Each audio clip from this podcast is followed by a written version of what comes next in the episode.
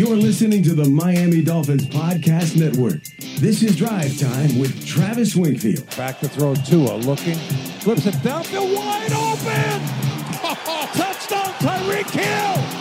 Unbelievable! Just flew by him for a second time. Tua knew where he was going right away. All the haters out there, man. I really hope you soon jump on his bandwagon. Waddle, Waddle. To a shotgun, back to throw, looking, steps up, fires, touchdown! You got it! It's Waddle! His sixth touchdown Sixth pass touchdown of of the the day. Drive Time with Travis Wingfield begins now. Let me check your pulse if you're not fired up. What is up, Dolph fans, and welcome to the Drive Time Podcast, part of the Miami Dolphins Podcast Network, covering your team, your Miami Dolphins. How's it going, everybody? I am your host, Travis Wingfield, and on today's show, it's more than just the Miami Dolphins this time of year. We become a little bit more of a football, NFL, all things pigskin show. We are going to kick off the year end review as we go position by position and break down what the Dolphins accomplished at each group where some improvements can be made, some key stats, and what each individual does well in each and every room. We'll start today with the defensive end slash outside linebacker position. We'll call that the edge. We'll also talk about the divisional round playoffs, what we learned, talk about our picks. We'll also celebrate the top 10 sacks of the 2022 season. From the Baptist Health Studios inside the Baptist Health Training Complex, this is the Drive Time Podcast. That's another Miami Dolphins. Divisional playoffs are a wrap, and just like that, only four teams remain, three games left. I kind of feel like we have the best four teams uh, remaining in football, which is a, a treat, although the playoffs have been a bit of a letdown so far in terms of high wire action intensity at the end of games. Last divisional round playoffs, I think, was all four games went to overtime, or three of the four games uh, went to overtime, and all of them were decided on the final play of the game. Didn't get any of that this weekend. But I do think there every year are some instructive things to take away from each playoff run. And this year, it's multifold in terms of how I think that impacts the Dolphins. Number one is, you know, go to Buffalo Bills Twitter right now, and you're going to see a bunch of not happy Bills fans, and they're going to be telling you about how the direction they feel right now is the least positive it's been in several years because a few years ago you make the AFC Championship game, you get blown out by the defending two-time, or I should say, the defending champions and now two times in a row uh, AFC champions and the Chiefs, and you felt like they were kind of pumped to be there. And then the next season, you know, you kind of let your moment go by, the 13 seconds against the Chiefs once again, and now in this game to come out and just get outplayed on your home field in the elements by a team that is not going anywhere anytime soon has to feel like a kick in the teeth in a conference where you felt like you could possibly run this thing for a few years. And if not you, the Chiefs, well, now welcome contender number three in Joe Burrow in the Cincinnati Bengals. But more of the bigger take to me is I think the Bills got worse this year. I think we saw that in the playoffs. I think we saw the inconsistencies all year long, and we thought the Dolphins improved. We've been talking about closing that gap for a while now. Obviously, offseason has a lot to do with it and what's going to go on over the next couple of months and player acquisition. And obviously, Miami getting their own guys back eh, from you know injuries, I think is the biggest upgrade this team will make. But I want you to think about this based on how both these teams, you know, finished the season. Here are the uncommon opponents for Buffalo and Miami next year. They'll get the Bengals and Jags, the first place AFC North and South finishers, and then the AFC East is one game in the NFC this year is the NFC South. So they will also get the Tampa Bay Buccaneers. Really, that entire division's the AFC East has to feel like it's going to sweep that division next year. We'll see what happens again as they acquire players and things move around.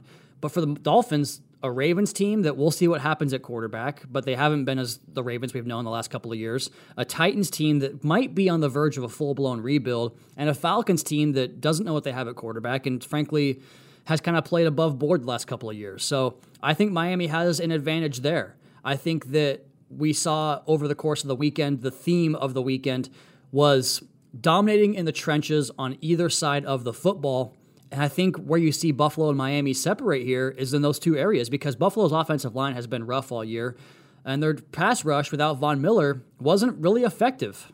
And I know the defense had its own issues all over the place, but the pass rush was a big problem on Sunday. It had been in, in multiple games this year.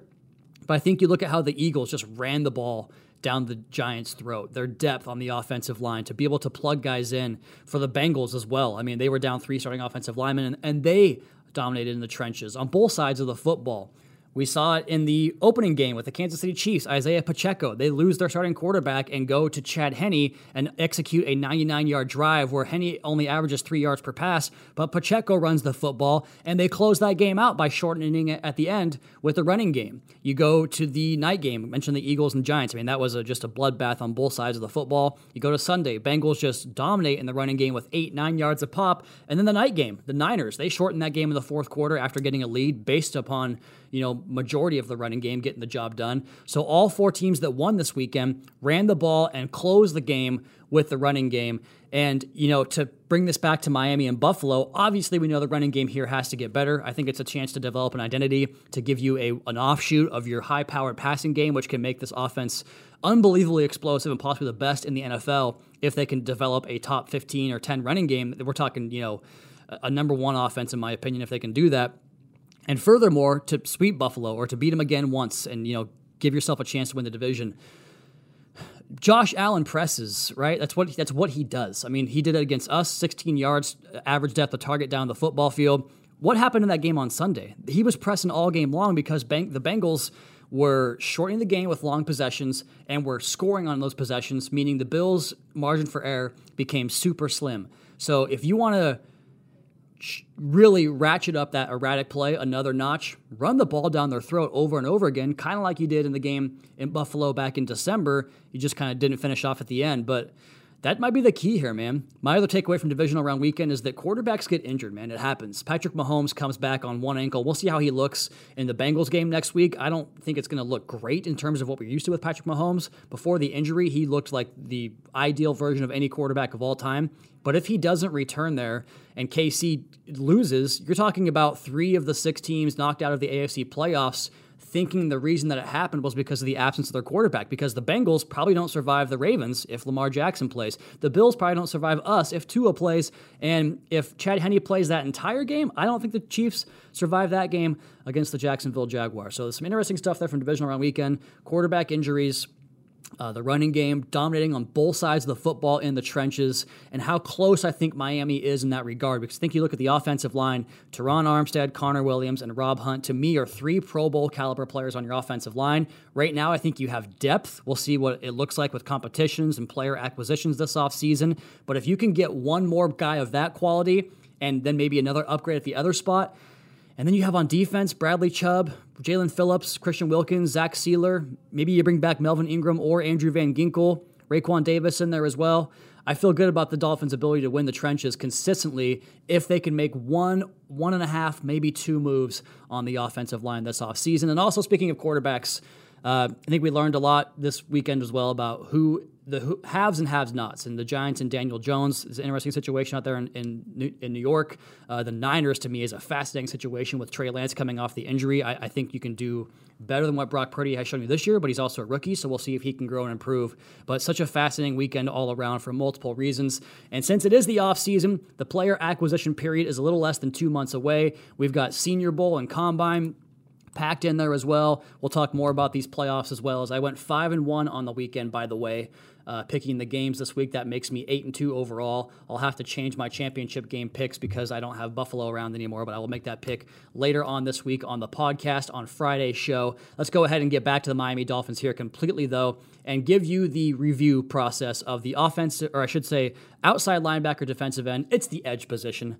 Who are we kidding ourselves here? Some team accomplishments here from this group was the pass rush win rate was third in the NFL at 50%. That's an ESPN stat that calculates you going up against your man in pass rush and providing a pressure on the quarterback. That's all tallies. Actually, the, the, pressure on the quarterback, I don't think even tallies into the stat. It's just beating your guy in a reasonable amount of time and basically, you know, getting into the backfield towards the quarterback. Dallas and Philly tied for first at 52%. I'm telling you guys, it wasn't the pass rush, it wasn't the front, it was the inability to cover that, re- that resulted in 40 sacks, which was tied for 14th this year. I think if you had health in the secondary, I think that sack number increases, you know, tenfold. I, I, think you go up to maybe 50 or more sacks, and you can be a top five or six team in terms of sacking the quarterback. But they were 14th with 40 sacks this year. The run stop win rate was tied for fourth at 32%. The Titans were tops at 36. The Jets and Rams were tied for second and third at 33%. So near the top in each of those two categories. And Seth Walder of ESPN posted a graphic last week with sacks on the y axis and pass rush wins on the X axis, which gives you an illustration for how they fare against their man in pass pro. And what happens beyond that becomes dependent on those other factors, right? Coverage, quarterback getting the football out. That's why this is the best team game in all of sports, because opposing quarterbacks had the third fastest time to throw in 2022. If Miami can increase that number by just a little bit, by covering a little more, and still maintain that level of pass rush execution or do it through confusion in the scheme when you get Brandon Jones back and him and Jevon Holland can come back down to the line of scrimmage and run around and cause chaos. And maybe it's a little more zone centric defense. We'll talk about defensive coordinators and potential fits on that later in the week. I think you could see a huge jump in sack production. Let's talk about the individuals here in order of their jersey numbers, give you the stats and where they rank in these key categories.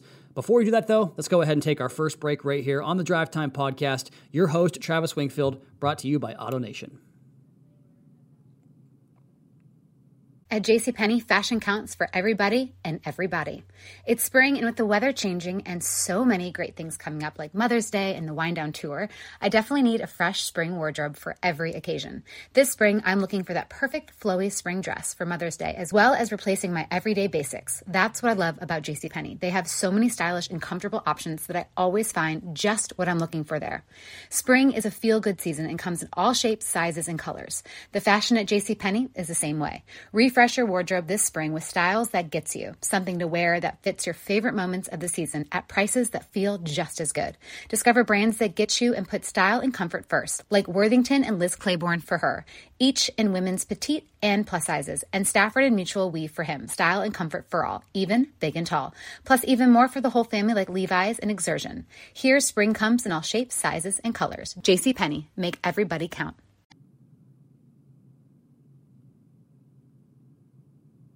Picking it back up here on the Monday edition of the Drive Time podcast. We're looking at the Dolphins' entire roster and breaking this thing down what they got, where they can improve, and what individuals they have coming back next season. And again, I think this is one of the positions where you've seen the Dolphins kind of transition who they are at the position group you know, a few years back, we talked a lot about the Patriots mold and how you build that defense from the from the back to the front with corners, and you can never have enough cornerbacks. You get a couple of solid safeties that can communicate and are versatile, and then the pass rush takes care of itself based upon your blitzing and rush package games up front. But I think we've seen this transition to really guys that can just win their matchups, and you know, as a product of that, getting better in the pass rush in general. And I think Jaelan Phillips is the reason for that. He enjoyed a, enjoyed a true breakout season. I know the sack numbers were similar, but his impact on the film and the quantifiable impact in terms of pressures and hits and run defense, it was all there for him. There's a pretty healthy amount of data that suggests that high volume pressure players tend to have the sacks that follow shortly when the sample size becomes undeniably larger. And I think that a player like Jaelan Phillips could really take off uh, in that regard. He's number 15, obviously. He was tied for fourth in ESPN's pass rush win rate among edge defenders. Uh, that was 24%, tied with Trey Hendrickson. Only Parsons, Reddick, and Garrett were higher. He was also top 10 in run stop win rate, along with five players, tied for 10th, I should say, at 28%. He gave you 901 snaps, 280 were against the run, 522 as a pass rusher, and he played 99 coverage snaps. 77 pressures, was fifth in the NFL at the position group. 25 hits, was also top 10, seven sacks, and 42 run stops. This guy's a freak, man. Eight tackles for loss, had a forced fumble and two fumble recoveries, also that blocked punt for your ball production there. And I just look at what he can do rushing outside, rushing inside, and the knowledge to understand how to adapt and adjust in game has been a very prevalent feature and fixture of his game. And he, he sets a hard edge. His pursuit play man, he goes after the football and makes a lot of big plays where he's chasing things down from the backside. So I think Jaelan Phillips has superstar potential. I think he has 15, 16 sack potential, and I think we'll see it sooner rather than later. I said I was going to go in order of jersey number. I didn't do that, but let's go ahead and go back to that now and talk about number two, Bradley Chubb, who tied for sixth overall in ESPN's pass rush win rate among edges. He was 23%, along with Von Miller. Uh, 362 total snaps for Miami, so not a great sample size. 103 against the run, 249 as a pass rusher, and 10 in coverage. With that, he provided 28 pressures. 12 hits is a good, really good number. It's basically Jaelan Phillips in a half a season. Two and a half sacks was not where you wanted it to be. Seven run stops, one tackle for loss, and one forced fumble. And I think that Bradley Chubb getting more, you know, inclined to his environment, to the system, to what it might be. This is a new system for him up front this year, coming over from Denver, and we'll see if he gets a return to that, whether it's you know a, a, a Fangio defense or a Fangio style defense for the Dolphins, like a Sean Desai. We've heard reports about both of those guys being um, interviewed by the Miami Dolphins or requested for interviews by the Miami Dolphins, per I think NFL Network's reporting, and we'll talk about that on a future podcast, but. Chubb's ability to play inside and really threaten the immediate B gap of the quarterback I think is is really paramount. Where I want to see him and this room get better as a whole off that side is jumping inside against the running game and kind of leaving that edge exposed. I think it happened a few too many times this season, and I think it was costly in some key spots. But I think that the moment Bradley Chubb arrived, we saw the impact that it had on not just you know Jaelan Phillips, but the entire Dolphins pass rush. And he's been one of those guys that has been folding that backside of the pocket since the moment he was drafted. I think with Phillips coming off that front side of the formation, Chubb could get some more opportunities rushing the blind side, and we saw him get the ball out of Josh Allen in the wild card playoffs. And if we recover that football, we're in field goal range to potentially tie the game. You'd be talking about a much different opinion of uh, Chubb's season this year for the Dolphins if he had made that play in that spot. And he did. We just didn't recover the football. But I think you get a chance to see even more of his versatility flash. I think four man rush packages with him and Phillips off the edge could be really, really beneficial for this defense. And, uh, you know, we'll see what happens with Melvin Ingram and Andrew Van Ginkel. But with, with Chubb, and Phillips off either edge, you have to feel really good about this position group going forward. Other individuals he mentioned Melvin Ingram. He had 536 total snaps, 147 against the run, 325 as a pass rusher, and 64 in coverage. He was second on the team with 38 quarterback pressures. He had 10 QB hits, six sacks, 14 run stops, seven tackles for loss, and he gave you three plays in the football, a forced fumble, and two recoveries. One of those he ran back for a touchdown.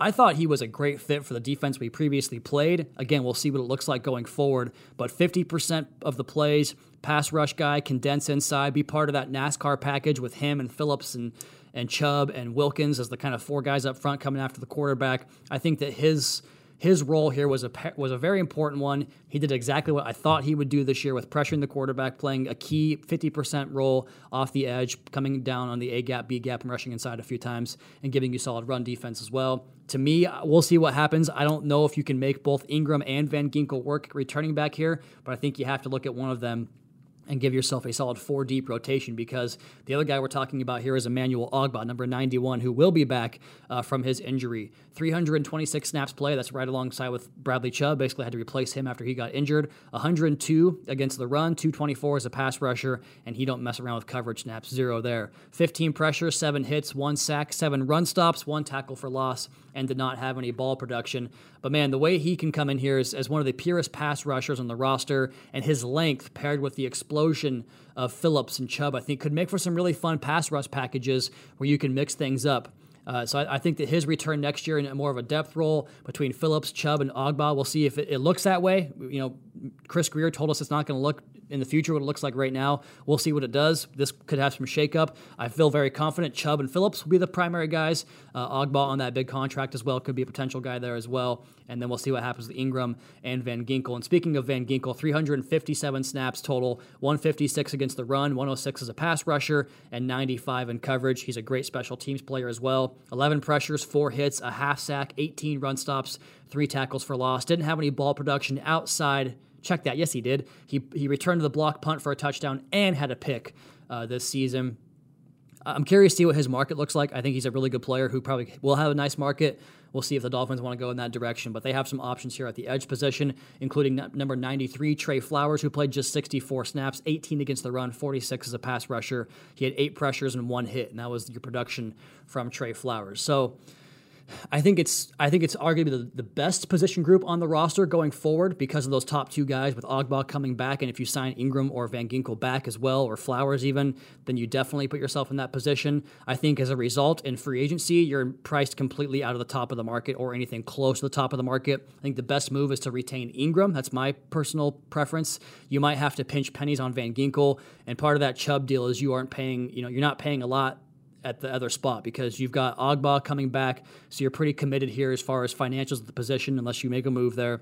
And thankfully, though, your most productive player, and from the looks of it, the biggest breakout star candidate in my for my money in 2023 in the NFL is also on his rookie deal in Jaelan Phillips. So that helped you get Bradley Chubb in here as well. So if you're looking at it all, it's probably to fulfill Andrew Van Ginkel's role played last year. You know, 10, 25 snaps a game, depending on your availability at the position and the game plan, and also a good 20 core special team snaps, give or take. That's kind of what Brennan Scarlett used to do. I think Van Ginkel's a big upgrade on that. Maybe you go down that path again, bring him back. We have to wait to see the change in scheme before we really get into this, so we'll keep it brief. But either way, I think you have to think of the, that part of the front seven that most likely gets the biggest ad is the off ball linebacker position.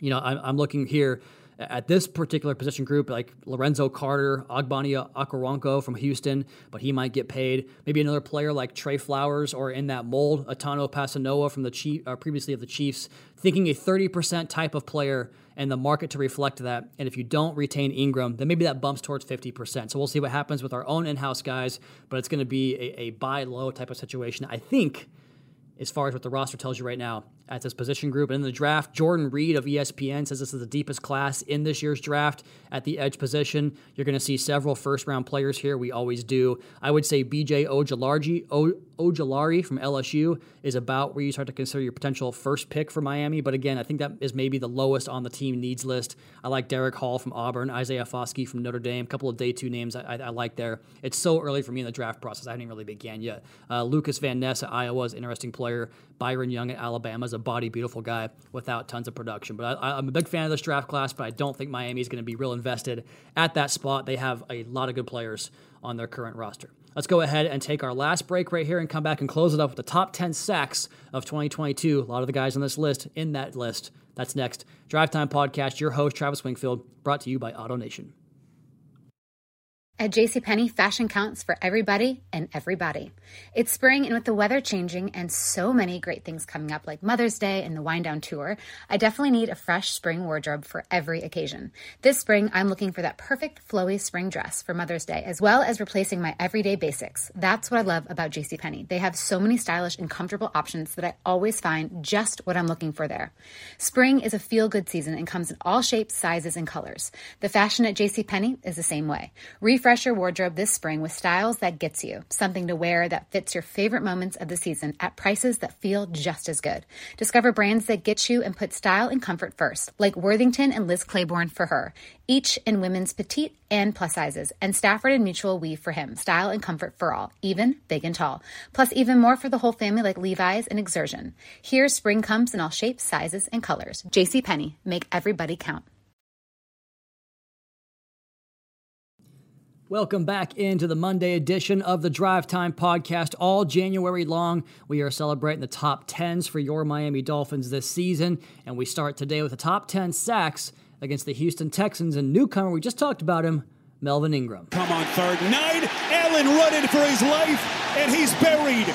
Short and sweet on that call, but he showed off his patented move against the Houston Texans. A lot of Melvin Ingram sacks look the same, which is a testament to how good he is at this, looping inside in, my, in any fashion, really.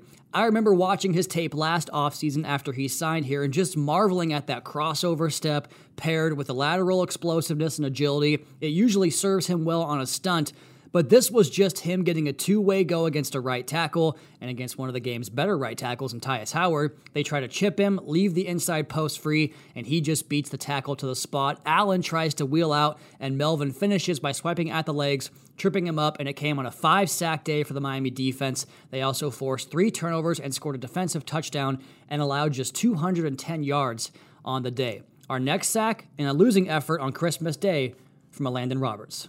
His first throw here off a bootleg.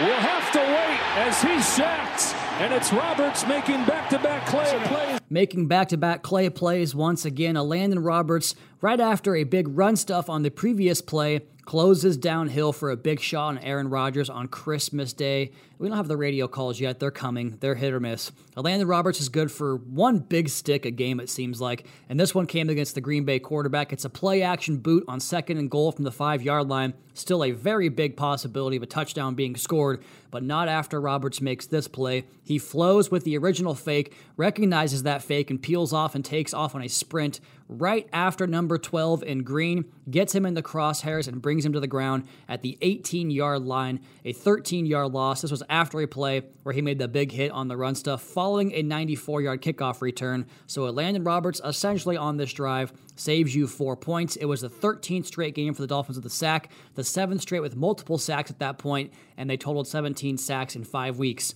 at that point. Number eight, we go back to the defensive secondary for a sack in prime time in Los Angeles. Third down and 10. Let's see where they go here, Joe. Yeah, here they come. They're coming after him. Rowe goes after him. Rowe's got from the backside he goes down.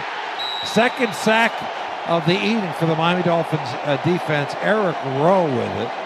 Wow, what a play by Eric Rowe. He got blocked and got off it and got him from behind. He has really made some big plays the last couple weeks. And I'm so impressed by what Eric Rowe has done the last three or four years, changing positions. And here he shows you the redirect skills of a defensive end rushing the quarterback as he jumps on Justin Herbert. Splash player this year, man. Played about half the snaps, but showed up in some critical moments for Eric Rowe, including this third down and 10 sack to get off the field. Herbert takes the snap, and the Dolphins change the picture up on the Los Angeles quarterback by peeling Bradley Chubb out into coverage and replacing his role as a rusher with Eric Rowe. The Chargers slide the protection away and bring the back across the formation and try to cut Rowe down, but Rowe stays upfield with his eyes on the quarterback. That's going to be a theme in this podcast and gets behind Justin Herbert, but redirects back in front of him because of having the eyes on the quarterback. Really damn good play from a guy that I just have the utmost respect for the way he did the makeover on his game back in 2019 with the position change, getting big sacks is a big part of that. Play number seven, we go back to the Houston game and the first of three appearances with this burst of speed from Jaelan Phillips against the Houston Texans. Third down and five. 9.20 left to play, third quarter. Miami 30, the Texans nothing. They got him. Allen back to throw, but Jaelan Phillips picks up his first sack of the afternoon. The fourth sack for the Dolphin defense. Boy, great pressure again. Jaelan now has three and a half sacks, four and a half sacks on the year. Allen back to throw. He's getting pressure off the right side. Jaelan Phillips, he got him. Sack for the Dolphins. And they're going to get off the field once again. Jaelan Phillips, what a game. What a year. What a play he made there. That's what I would call it. Phillips gets a big sack off the edge right here against the Texans. And when you freeze the play at the snap, you see Phillips coming out of the blocks like Usain Bolt. Nobody's even gotten out of their stance yet, and he's already head forward, running full speed ahead. And it's one of his many rushes from that three tech position, working off the right guard of the offense in this particular instance. His versatility is crazy. He gets upfield on the right guard in a flash, then lowers his shoulder into him and just takes control of the rep by running the guard right past the quarterback. And with, again, the eyes on the quarterback, Phillips sees Allen step up into the pocket, spins inside using all the momentum of that guard to push off and stop Allen cold in his tracks. And it was a well timed Kader Kohou blitz off the other edge that created a free run from him, which stopped Allen from stepping up off of his spot. Team effort, but Phillips finishes the deal. For play number six, we go right back to Jaelan Phillips and right back to primetime football. Back to throw. Pickett getting pressure, and they, They got finally him. got him. Jaelan Phillips. He started strong. Sieler had a lot of force coming through, too, Joe. A power rush. I thought Phillips had his real breakout game in this game against the Steelers. Second and 11 from their own 26. Pickett gets immediate pressure inside from Zach Sieler, which forces him to flee left. Phillips is one on one versus the left tackle. He plays through the tackle by resetting the anchor, and again, with eyes on the quarterback, disengages and meets Pickett before he can break the pocket. He made so many effort plays in this game, in this season. Cannot wait to see year number three from Jaelan Phillips. Speaking of a guy that broke out in year three and continued it in year number four, let's go back to prime time and holding the Chargers to a field goal thanks to this sack from Christian Wilkins. Austin Ekeler, the running back, second down and 10 from the Dolphins 20. Herbert back to throw. Looking, looking, looking, getting pressure. Here Got comes him. he got him. It's Wilkins, Christian Wilkins. A sack tonight. He's been playing out of his mind the last several weeks. He's on a roll again in this game. He sure was. He came on like gangbusters. They hold the Chargers to a field goal thanks to that second down sack. And stop me if you've heard this before. Christian Wilkins' effort leads to a play. It's great coverage on second and 10. Dolphins bring just three. Herbert clutches, starts to maneuver in the pocket, maneuver, maneuver, and there's Wilkins rushing from the four eye position off the inside shoulder of the right tackle. Both the tackle and the right guard double him, so he elevates to bat the pass because he was great in that regard this year as well, and that's usually the end of your pass rush plan, right? Not here. He hits the ground running like one of those pull back and release to- uh, car toys blows past the right tackle and engulfs Herbert in the process, then does a great Shawne Merriman ode with the lights out dance. Dolphins back seven, really covering the hook and curl flat options as you see Herbert look there first, go back to the backside, tuck the football, and by the time all that happens, Christian Wilkins is on him for a big sack. Christian's best friend Zach Sieler made a big play against the Detroit Lions to get off the field on third down in Motown, his hometown. St. Brown in motion on third down and nine from the Lions 26. They got him. They got him. Sieler. Sieler with the sack. His first of the year. He's playing a whale of a football game, Joe. Jimmy, they collapse that pocket. Phillips also with a big pass rush on the outside. We talked about it early, Jimmy. You got to get pressure on these quarterbacks. They got to feel you. So often you hear about Wilkins and Phillips and Sieler and all these guys coming together. It was a big, big sack there for Zach Sieler. Again, talking about his homecoming. Critical third and nine on a game where the Dolphins just could not get off the field and get stops in this game. The Michigan native makes a massive play in a massive moment. The Dolphins had just taken their first lead of the game after Tua's third touchdown pass of the day, makes it 31 27 late in the third quarter. The Lions' drive goes into the fourth quarter, and Sieler works from his five tech position with a stunting loop inside around Jerome Baker, whose rush wipes out two, and Sieler scrapes off of that charge and runs in for a big hit on the quarterback and a sack. We stay in the NFC North for our number three play, and Melvin Ingram gets a huge sack against Justin Fields and the Chicago Bears. First and 10 at the Chicago 42. Back to throw. Finally, they got him. There he goes. Melvin Ingram finally gets to Fields for the first sack of the day. That was a frustration sack, boy.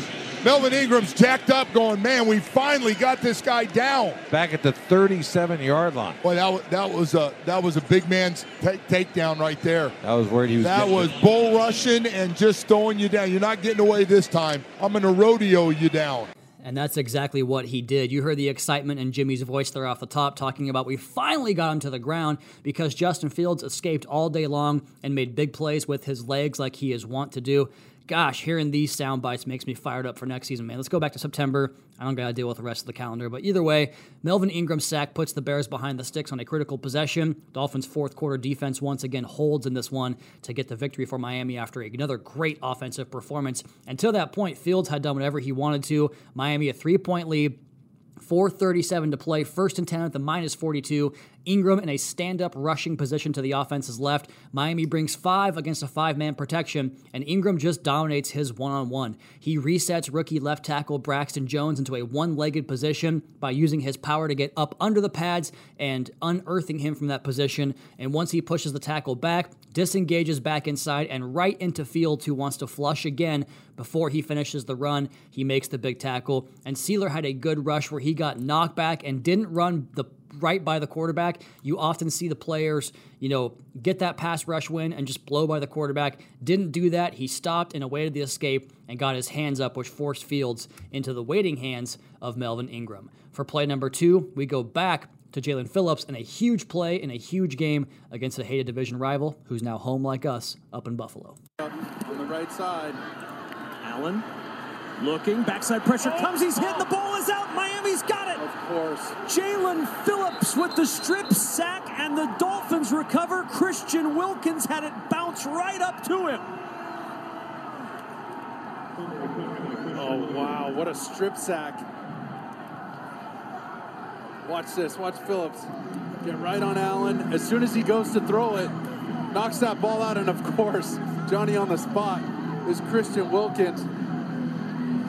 And that was a great pass rush move there by Jaelan Phillips to get to Josh Allen. I'm glad we got this one up here because it illustrates Jaelan's effort, which was on another level all year long. Dolphins have a five point lead in the fourth quarter. Bills ball right at midfield. Dolphins show pressure, only bring four. And again, Phillips is off the football before anybody else. He burns past the right tackle, but Allen steps up and starts to hunt from his new platform. He goes to throw, but there's that length and effort and will of Jaelan Phillips to accelerate through the through the redirect and get the football out and right into the arms of, as you heard it there, Johnny on the spot, Christian Wilkins. What a play in a big moment. I expect more moments like that in the future from these two pairings up in that building against the Buffalo Bills. And what a great call there by Mark Sanchez. I, I love his play by play, by the way, or rather color commentary. I hope we get more of him on Dolphins calls next year. For play number one, we go back to another game against a division rival, the first game of the year back at Hard Rock Stadium for Brandon Jones, Melvin Ingram putting the first touchdown on the board for the Miami Dolphins in 2022. On second and 10. On the blitz. Loose ball. Inside the five. To the end zone. Touchdown, Dolphins.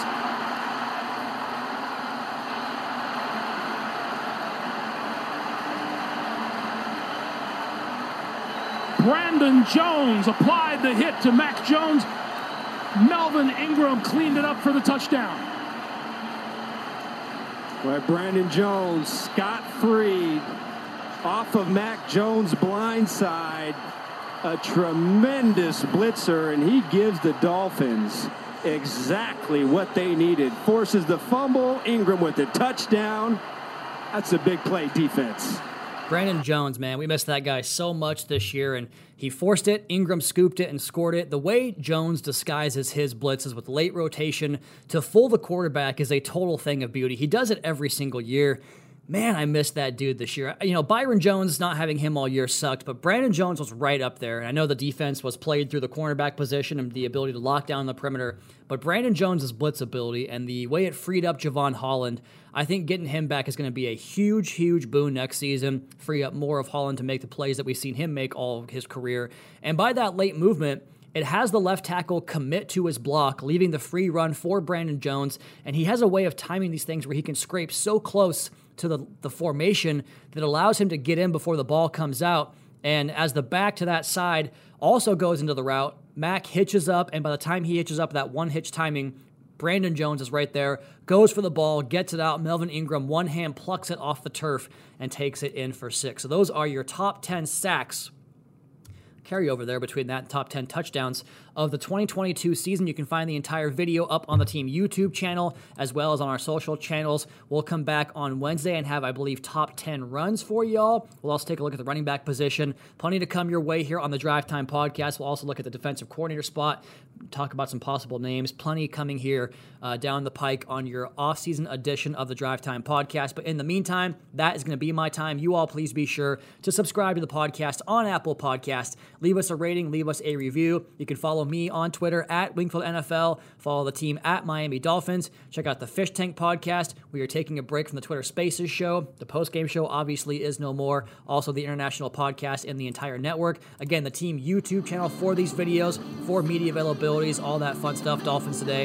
And last but not least, MiamiDolphins.com. Until next time, fins up, Caroline Cameron, Daddy's coming home.